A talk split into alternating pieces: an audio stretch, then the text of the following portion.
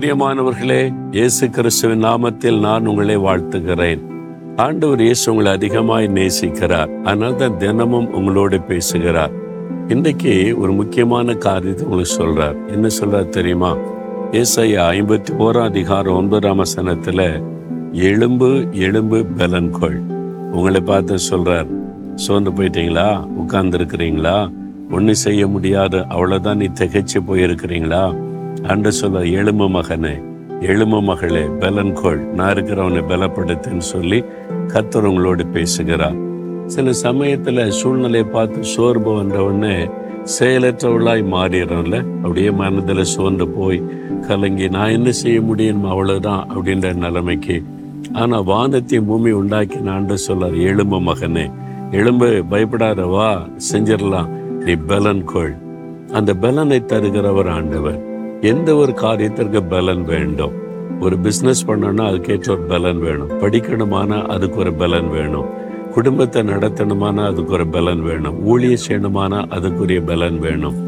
எந்த காரியத்தும் அதற்கேற்ற பலன் வேணும். சரீரத்திற்கு பலன் இருந்தால் மாத்திரம் போதாது, உள்ளான மனுஷன் ஆவிக்குரிய பலன் வேணும்.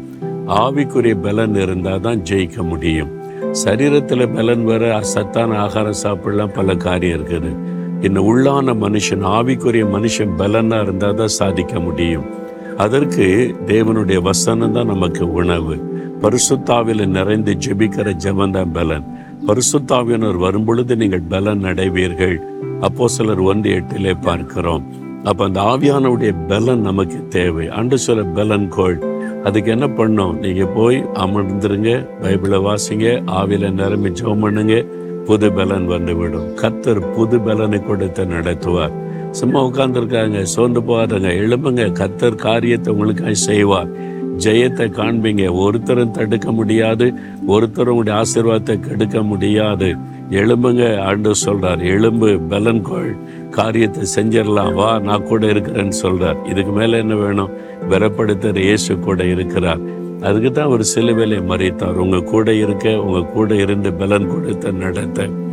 ஆண்டோட சொல்றீங்களா, தகப்பனே, நீர் போதும், உம்முடைய பலன் போதும், நீர் கூட இருந்தா என்னால் எல்லாத்தையும் செய்ய முடியும், சாதிக்க முடியும், ஜெயிக்க முடியும்.